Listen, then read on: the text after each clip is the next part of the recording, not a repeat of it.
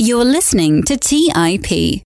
On today's show, I bring back Ryan Reeves to talk about the recent Airbnb and DoorDash IPOs, as well as do a deep dive into one of 2020's hottest stocks, Square, ticker SQ. Ryan has been investing since the age of 12 and is now founder and CEO of Investing City, an independent equity research platform. For those of you who have been listening to the show but haven't done so yet, don't forget to pay the fee. For many of you who have already paid the fee, thank you so much, and please continue to do so. It's a fee that should be paid with every episode you like, not just a one and done thing. I know a lot of you have done this because many, many, many of you have reached out to me on Instagram and told me that you have. And in December, we had one of our best months ever for this show. So I know many of you are doing it, and I really, really appreciate it. Like I've said in the past, we don't run ads to promote the show or grow the show. It's just all organic and it's just growth that's driven by word of mouth from you guys, all of the listeners. And for those of you who are new to the show and you're not sure exactly what I'm talking about when I say the fee, the fee is a simple thing that I ask of all the listeners, and it's a concept that I got from one of my favorite entrepreneurs, Andy Frisella. It's not a monetary fee. You don't have to break out your wallet or credit card. You don't have to pay anything to listen to the show. All the episodes are completely free. All you have to do to pay the fee is tell one person about each episode you like. If it's an episode that makes you think deeper or differently, it makes you laugh or it challenges you, I just ask that you share it with a friend. That's all the fee is. As always, thank you all so much for the support. Thank you to those of you who reach out to me on social media. I love chatting with you guys and welcome to those of you who are new to the show. Now, without further delay, let's get into this week's episode with Ryan Reeves. You're listening to Millennial Investing by the Investors Podcast Network, where your host, Robert Leonard, interviews successful entrepreneurs, business leaders, and investors to help educate and inspire the millennial generation.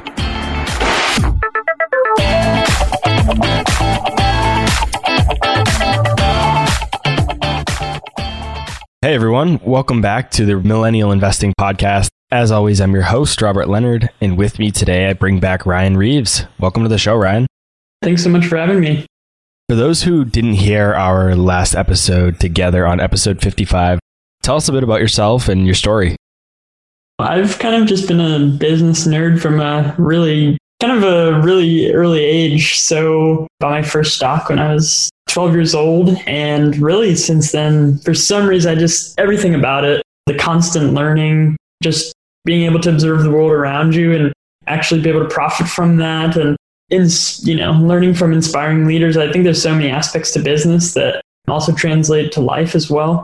So I, I knew I wanted to do something in, in the business slash investment world and had a few positions in investing and really just wanted to take a leap out on my own, actually. So about three years ago, I started an investment newsletter called Investing City and been doing that ever since and just feel like it's a it's a total privilege to be able to analyze businesses all day.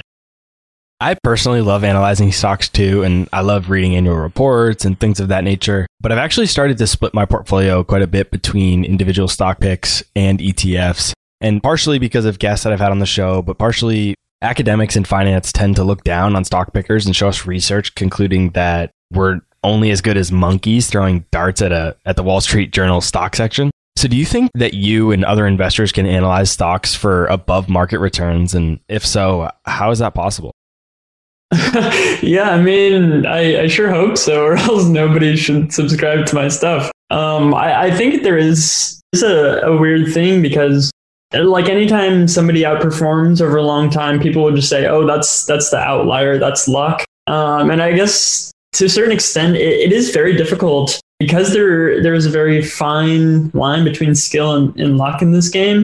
It is very difficult to discern what is really like skill. And I think a lot of it comes back to thought process and like the clarity of thought. So that's what I try to do with my subscribers is really just lay out this is how I'm thinking about things you can look at things a different way. But hopefully, over the very long term, it'll bear out. We do better than the market. And I think there's also like really structural things. So, you know, a big hedge fund has a lot of things to worry about. I mean, if you make decisions by committee, you have to make decisions very methodically, which can, like on average, it probably lowers the times that you're very wrong, but sometimes you can't move as nimbly.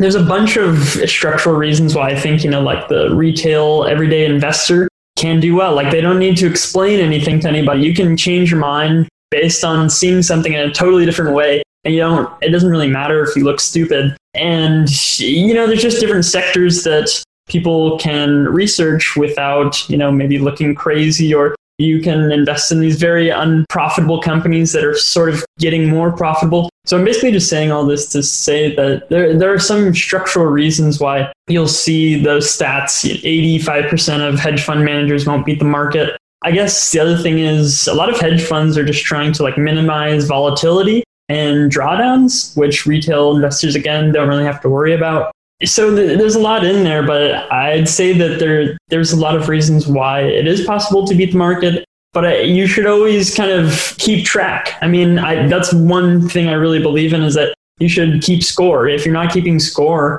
um, you can be fooling yourself. You can think you're doing better than the market, but then you actually look at your after-tax returns, and it's like, you know, I might as well just stop wasting all this time researching 10ks on the weekend and you know just buy s&p 500 so i think it's important to keep score and then if you're if you look on paper and you're like wow i'm, I'm really not beating the market then you know maybe it's time to go back to the drawing board but so far so good i guess. It's a really interesting question but I, I do believe that you can beat the market as as maybe controversial as that is these days what do you use to track your progress? I, have had a hard time personally finding something that tracks my returns well.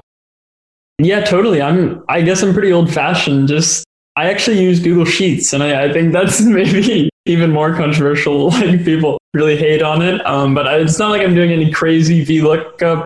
You know, all this stuff. I I just have my portfolio on a, a simple Google Sheet and how many shares in the you can pull in the share price. You just do like equals Google Finance, and then you can pull in the share price. Um, so it, you know it, it automatically updates, and then just at the very end of every month, you know, right when trading closes, I look at the dollar amount and I, I paste it. So you know what what the dollar amount was when the first day of the month, and then the last day of the month, and then you can kind of just calculate the the month over month, and then you keep a a running tally of the year to date, and I just do that for every month and every year, um, and then compare that to the S and P. You can pull in all of that data, but I just do it very manually. Uh, I don't even use like a portfolio tracker or something like that.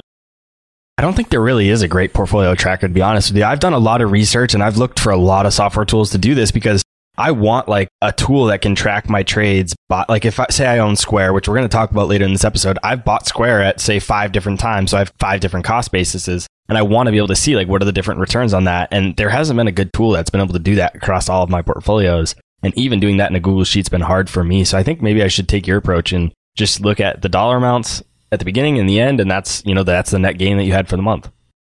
It's so true that it's, I, you know, I haven't really found anything either I mean, even just like capital gain stuff, you, like you said, you have maybe five different lots. So every time I make a trade, I will put in, you know, this is how many shares and this is exact price. So just very manually, and then I can look back and say, hey, if I'm if I'm really wanting to sell this stock, you know, what are the different lots? So it is like a very manual process, but then I also feel like I know the portfolio more intimately versus if the portfolio tracker was just doing all this behind the scenes. I think sometimes I might lose something. And maybe that's like a old fashioned kind of approach, but I also in like that Google Sheet, I'll also do like a little rationale for, you know, why I made each decision. So it's nice to have everything right there. I don't trade much anyway, so I don't really have an excuse for needing a software that can do it. I could I should do it manually like you do because I don't think I've made a trade since like March 25th. I think that was probably the last time, so it's been almost almost 9 months. So there's no it's not like it's a lot of manual labor for me. Yeah, well, that's a good uh, date to make a trade. Hopefully, that was a buy.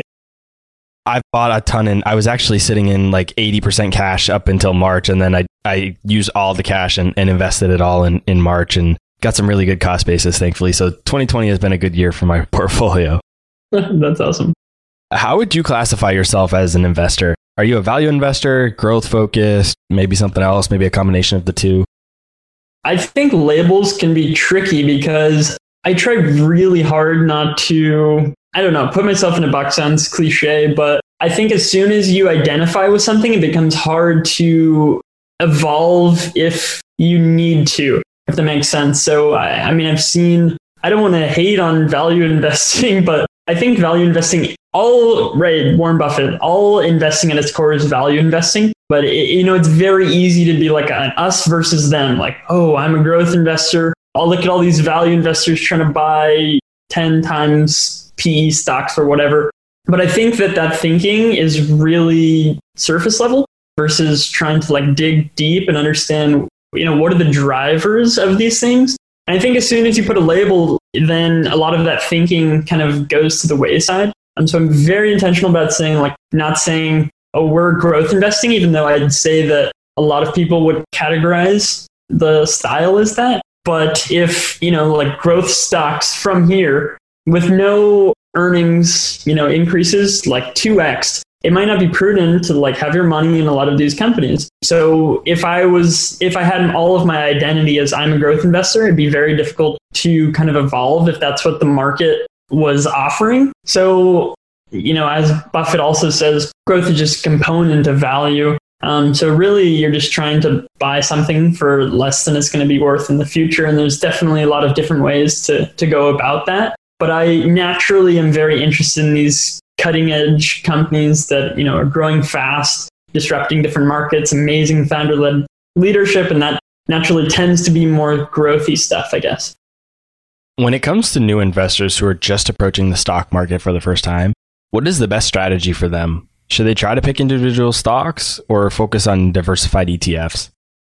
I think it comes back to what's your interest level, actually. I mean, if you don't care at all about the stock market, which you probably wouldn't be listening to this podcast, or, or if you don't care about any of this stuff, you might as well just take all of that time that you're going to be spending researching and allocate that towards things that you're actually going to be interested in. I mean, at the end of the day, life isn't all about money. And if you have to spend all your waking moments trying to beat the S&P 500 and you hate it, then it, you know it's probably not worth it for you. So I'd say that that's like the biggest thing. What's your curiosity level around this? And then if it's really high, I would say jump in, start try to start learning about these things. I'd say that the investment if you really like it, the investment in time can be can be very worth it. If you can beat the S and P for by just little amounts for a very long time, it's pretty powerful.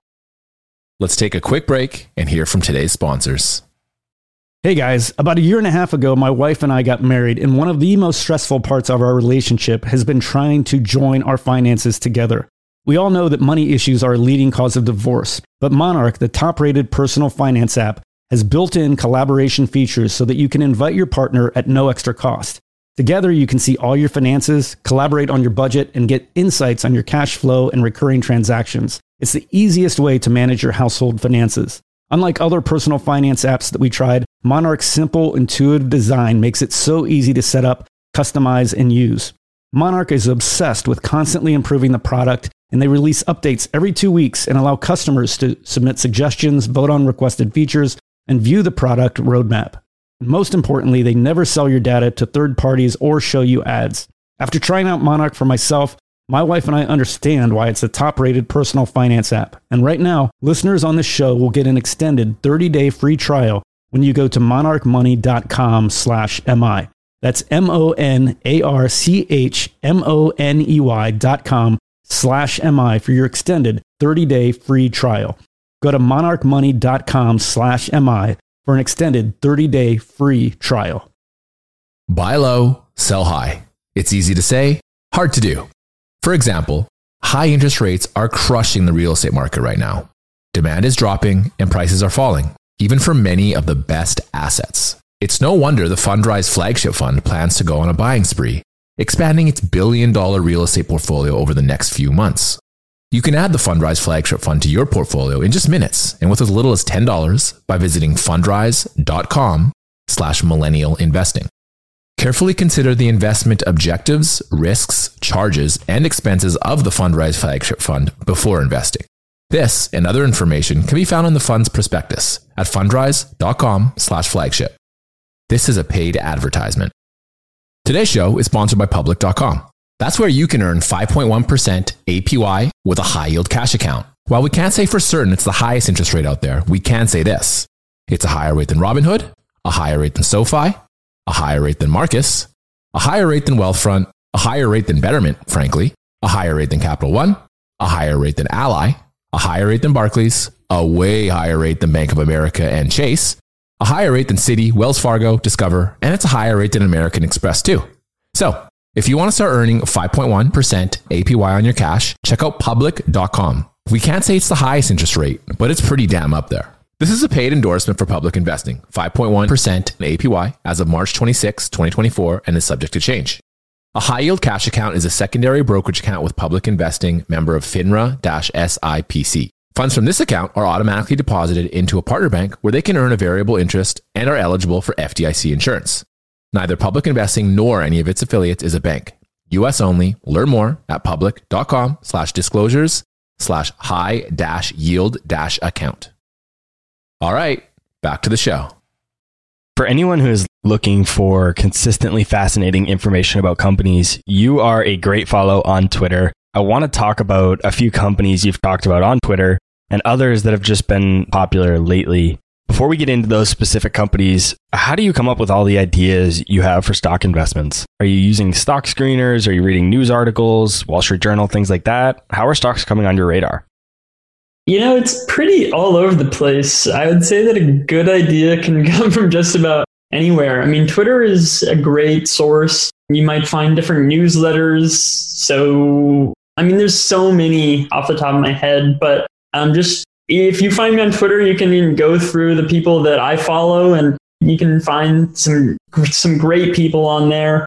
You know, I used to do a lot more screening. I think that it can be pretty valuable. I found it to be valuable in like m- the smaller cap names for some reason. I think like when you get really large cap, like I've looked at a, a lot of those, not definitely not everyone, but I mean, just from different friends in the industry over time. I mean, there's honestly so many. You can set up Google alerts. Like I have the Google alert for IPO. So anytime there's IPO, you know, I'll try to get the prospectus, try to read through it. I mean, honestly, the longer that you're sort of in this, maybe different stock forums online. There's so there's so many different places, newsletters. I'd say like good ideas. There's a there's definitely not a shortage. It's almost like the time to kind of ferret out what's quality and what's not. When you discover investment ideas online, whether it's through a resource like Seeking Alpha or like Twitter, like you mentioned, how do you detach yourself from the bias that most investors have after reading someone else's idea? You know, it's funny. I was talking to somebody the other week, and they were they were saying, "What do you know? What are the sources of things you subscribe to, and all these data sources, and to find different ideas?" And I was I was really like the the main thing that I do to understand if an investment is worthy of my dollars is go straight to the source material. So like the most important website for data is really the company's investor relations page. So if you just type in the company and then re- investor relations after it, and and there's so much information on there, the SEC filings, they might have the transcripts on there, the quarterly earnings calls you can listen to, the recordings of those um, the 10K. I mean, there, there's so much on there that if you just go straight to the source material, you get a very unbiased opinion. I mean, maybe the company will have some slant in how they how they present the information. Maybe you can find the investor presentation on there. But then if you actually just find the source material, you can make your own judgments. So I try really hard to go straight to that. And then if I'm not sure about something, maybe I can find somebody else's opinion. But I think it's very important to develop your own conviction rather than latching on to somebody else's and then not actually doing that deep original research on your own. It's definitely a shortcut to just take somebody else's thinking and it can be helpful. But one thing that I, that I like to say is you really can't borrow conviction because, you know, if the stock falls out from you, you're not going to have that person that you read about their thesis. That's not yours, actually. And it's much difficult, way more difficult to kind of keep conviction if you don't do that original work. Let's talk about that a little bit more. Why is it a bad idea to follow other investors blindly? You just mentioned conviction, but like, what about super investors like Warren Buffett? Why can't we just buy what Warren's buying, right? He has to publicly disclose it. Why can't we just buy what he buys?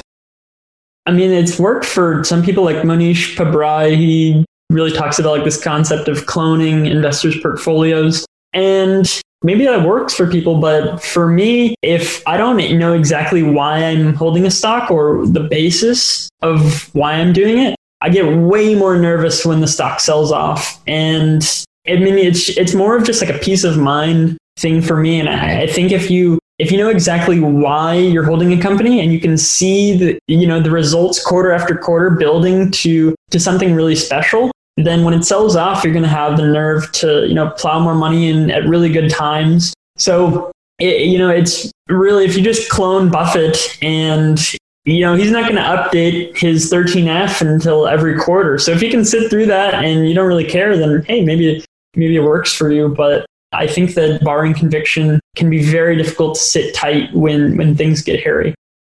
I want to dive into one of the specific companies you've talked about quite a bit on Twitter. And for full disclosure, I am long this company. It is my largest individual position in my portfolio. And it has been for quite some time. That company is Square, which is ticker SQ.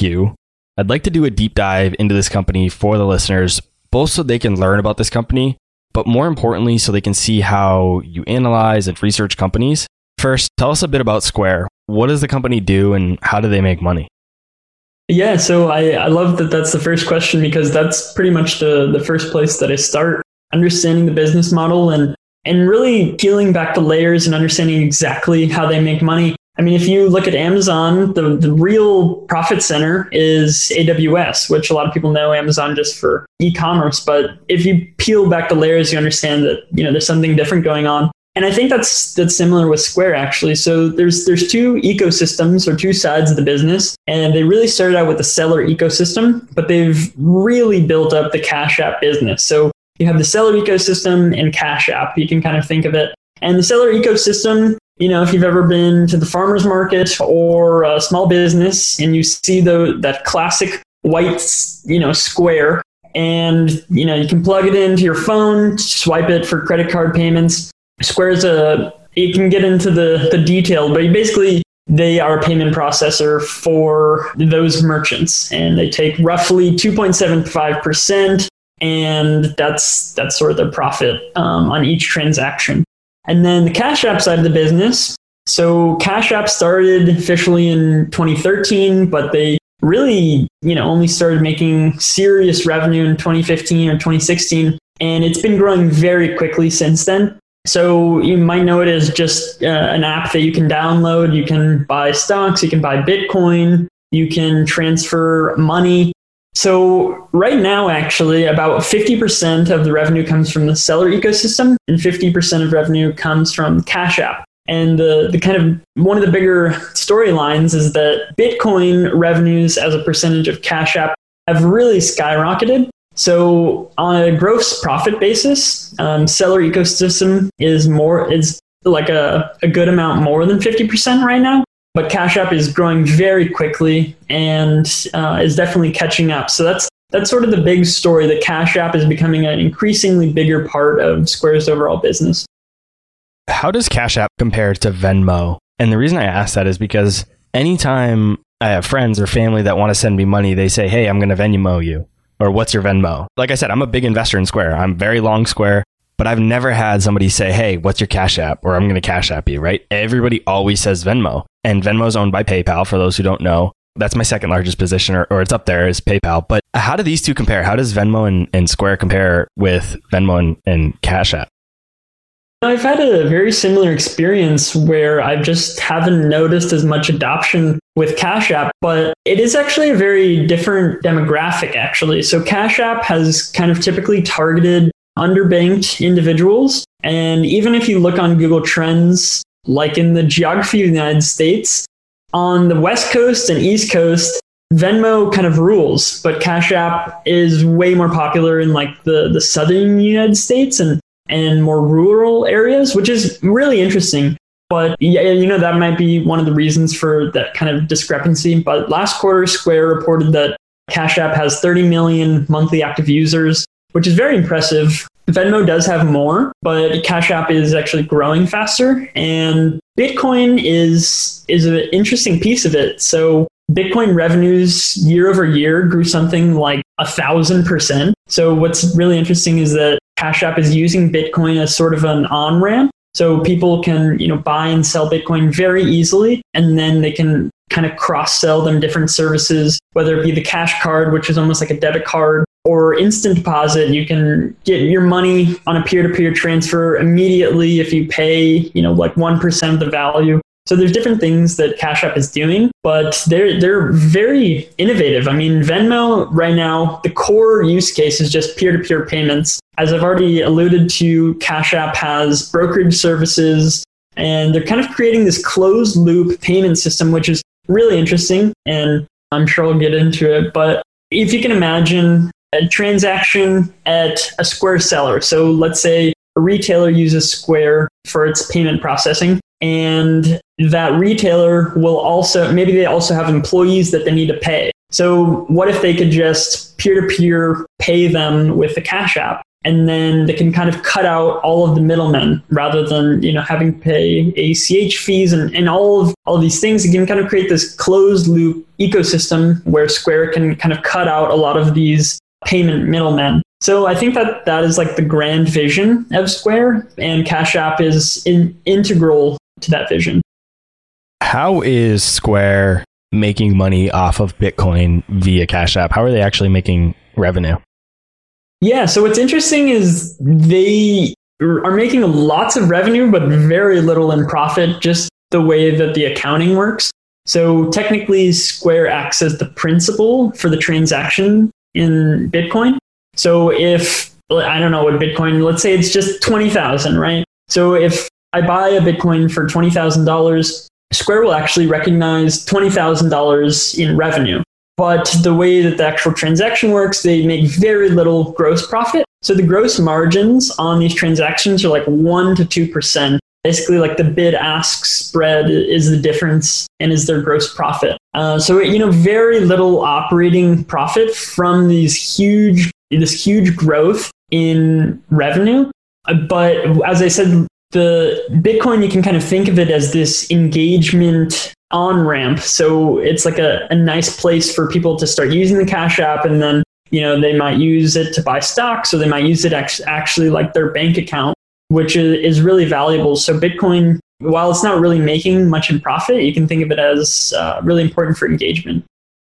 With the way that they're recognizing revenue off of that Bitcoin, do you think that could be artificially inflating their revenue?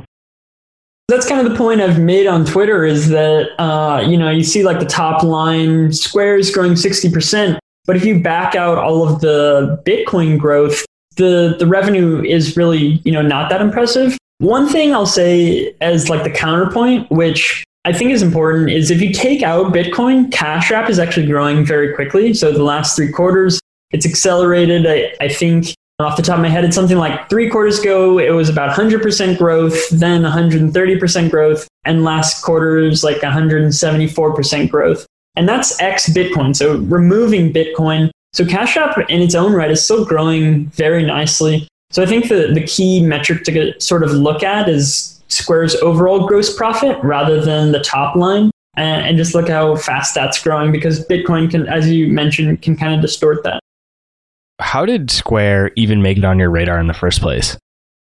I think the first time I ever really noticed it was I started seeing it pop up at all these really small businesses and just seeing them use this, you know, tiny thing that they can plug in their iPhone and all of a sudden they can start taking credit cards. And I don't know, this might have been like eight years ago, even before it IPO'd.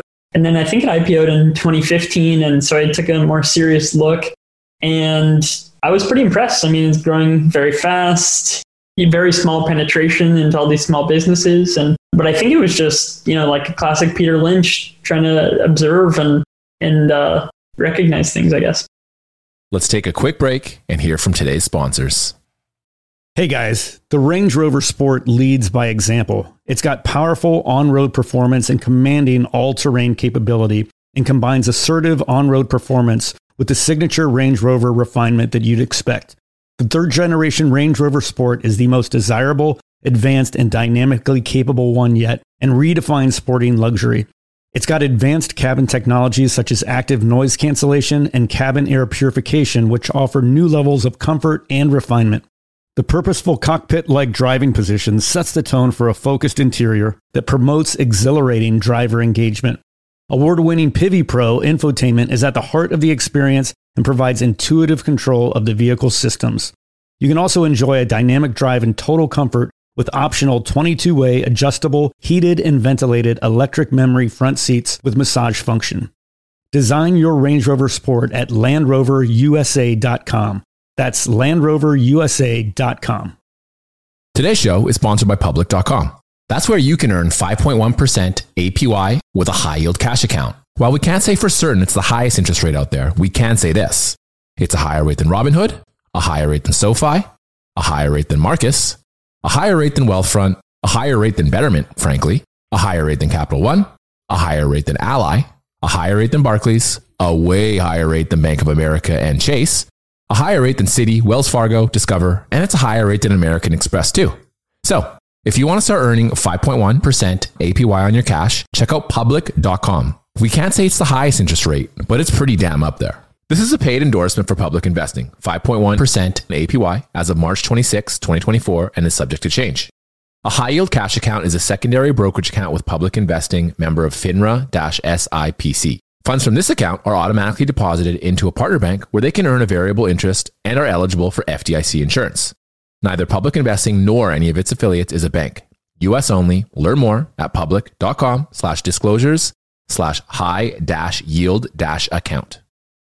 Hey guys, when it comes to financial advice, you've got to trust the source. It's why you listen to this podcast. When I'm looking to upgrade my wallet, I turn to NerdWallet.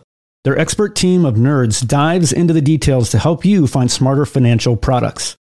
Before NerdWallet, I'd pay for vacations with whatever credit card was in my wallet, but I was missing out on miles I didn't even know I was leaving on the table. Now I've got a new card with more miles and more upgrades. What could future you do with more travel rewards? A hotel upgrade? lounge access, a free flight to a bucket list destination. Wherever you go next, make it happen with a smarter travel credit card. Don't wait to make smart financial decisions. Compare and find smarter credit cards, savings accounts, and much more today at nerdwallet.com. Nerdwallet, finance smarter. Check out nerdwallet.com and start making smarter financial decisions. As with all cards, credit is subject to lender approval and terms apply. All right, back to the show. And for those who don't know what he means by Peter Lynch is Peter Lynch wrote a book called One Up on Wall Street where he talks about how individual investors have an up on professional investors because they're able to get investment ideas from things they see in their everyday lives. And that's that's what Ryan was saying there is he saw at small businesses he saw the square little square reader at all these different merchants and he was able to recognize that and then start looking into the company. And a lot of investors have been able to do that. So that's that Peter Lynch style of, of research that he's he's mentioning there. Once you noticed that and it was on your radar, you mentioned that one of the first things you dove into was learning about their business model, understanding how they made money. From there, what did you dive into and what did you use to understand those things? Did you look at the annual reports? Did you go to the financial statements? Maybe something else? The first place I, I try to start is simply the, the annual report, also known as the 10K. And and really understand, you know, exactly what the revenue segments are. And what's interesting is, you know, right after it IPO'd, the subscription part of the business, pretty much known as Cash App, was very small in terms of revenue. I think it was under 10%. So it was really this payment processing company. And so once I, I like understood that, that's the big piece to focus on. And so I, I really tried to like dive into the, the payment processing industry and it's incredibly complex, actually. Just how a payment happens is, is very interesting. But you can think of Square as like a payment facilitator. So basically, they take like a bunch of sub accounts, which are the merchants. So typically, like before Square and before Stripe, a lot of companies they would go to their bank branch and say, "Hey, we need a, a business banking account to accept payments," and then the the bank would have partners with the you know these big terminals where you could swipe your credit card and that would be another fee and it would be like this huge paperwork ordeal in order to just get a bank, business bank account and get up and and start taking credit card payments but square basically did all of that for you and then made the onboarding process very simple. So they kind of aggregated all of these different merchants. And then the bottleneck was this very lengthy process of actually getting up and running. And Square did that for you. And for that, for that convenience, they charge a little bit of a higher rate. So for small businesses, you know, like 2.75%, um, that's a bit higher than maybe for like a high volume retailer, they might be doing, I don't know, like 1.5%. So it definitely makes a difference, but it's just like it takes a lot of the headache out. So I tried to really understand what was going on, like how much of that revenue, that 2.75% was Square taking and and just trying to dive into the payment industry because I think I think that's important because then you can have a good sense of what's happening and how early days on in the opportunity it is. So that's that's the next thing I tried to do. And then you know just looking at the financials, trying to understand is growth accelerating, decelerating. And I was noticing that subscription revenue, though is very small, is growing incredibly fast. Um, so that's just something that I just kept in my mind. Yeah, and then you know looking at competition, you know versus like the legacy players. There's a lot of things that you kind of do for the research process, but it, it all gets around am I paying less for what I think this business could be worth in the very long term? You know, everything is just centered around that and understanding, you know, is somebody going to come in and undercut Square? Is that possible? Just trying to like do research. If you have a question, try to figure out the answer, talk to smart people. Really, just it's almost like an investigative journalism thing, just trying to find out different answers to questions that you pose yourself. What are Square's KPIs or key metrics that you look for when you're analyzing their results? I think two things that I look for these days, especially as Cash App has become a bigger part, is the Cash App growth taking out Bitcoin. So X Bitcoin, how fast is Cash App growing? And then kind of off of that is just gross profit. So the gross margins are, are going down because Cash App is becoming a bigger piece of the business. And then since Bitcoin is very low gross margin and it's making up a higher percentage of revenue, it's making the overall gross margin look like it's shrinking a lot. So it's gone from like mid 30% to I think last quarter something like 20%. So that would be, you know, a worrying trend, but if you actually look at the overall gross profit growth, I think it was over 50% last quarter, which is very impressive. So just trying to get to like a true metric, what moves the needle rather than like all of this noise. So I think top line growth is, you know, not nearly as useful of a metric for Square these days. So I would say gross profit is uh, is pretty important as well as Cash App X Bitcoin. How do you go about valuing a company like Square? The most impressive valuation methodology on Square that I've seen comes from ARK Invest um, and Max, Max Friedrich. And they have a model that is really interesting on how they value Square. And so I'm going to kind of just copy what they said because I, I think it's really insightful. So Square right now has about 30 million monthly active users. And if that continues to grow at a, at a pace that it's it's growing at, maybe in five years they'll they'll reach 75 million monthly active users. And then the team at ARK did is basically figure out out of you know all these big banks like JP Morgan, Wells Fargo, what is kind of an average revenue per user of a bank customer? And they came out to this number that was roughly $900. So if you kind of out of the original 75 million that we're talking about, what percent of those can be monetized at a full $900? Probably not a ton because I was talking about the underbanked population of Square. They're probably not going to monetize at a full 900 because, you know, maybe these these customers are just like using it on the side for Bitcoin. But, uh, you know, like a very small percentage will actually monetize at uh, pretty high rates. So let's just say that like 10% of those 75 million monetized at the full $900. So you can do like rough math. Let's call it just to make the math very simple, $1,000 of average revenue per user and 10%. So 7.5 million MAUs at $1,000, which is $7.5 billion.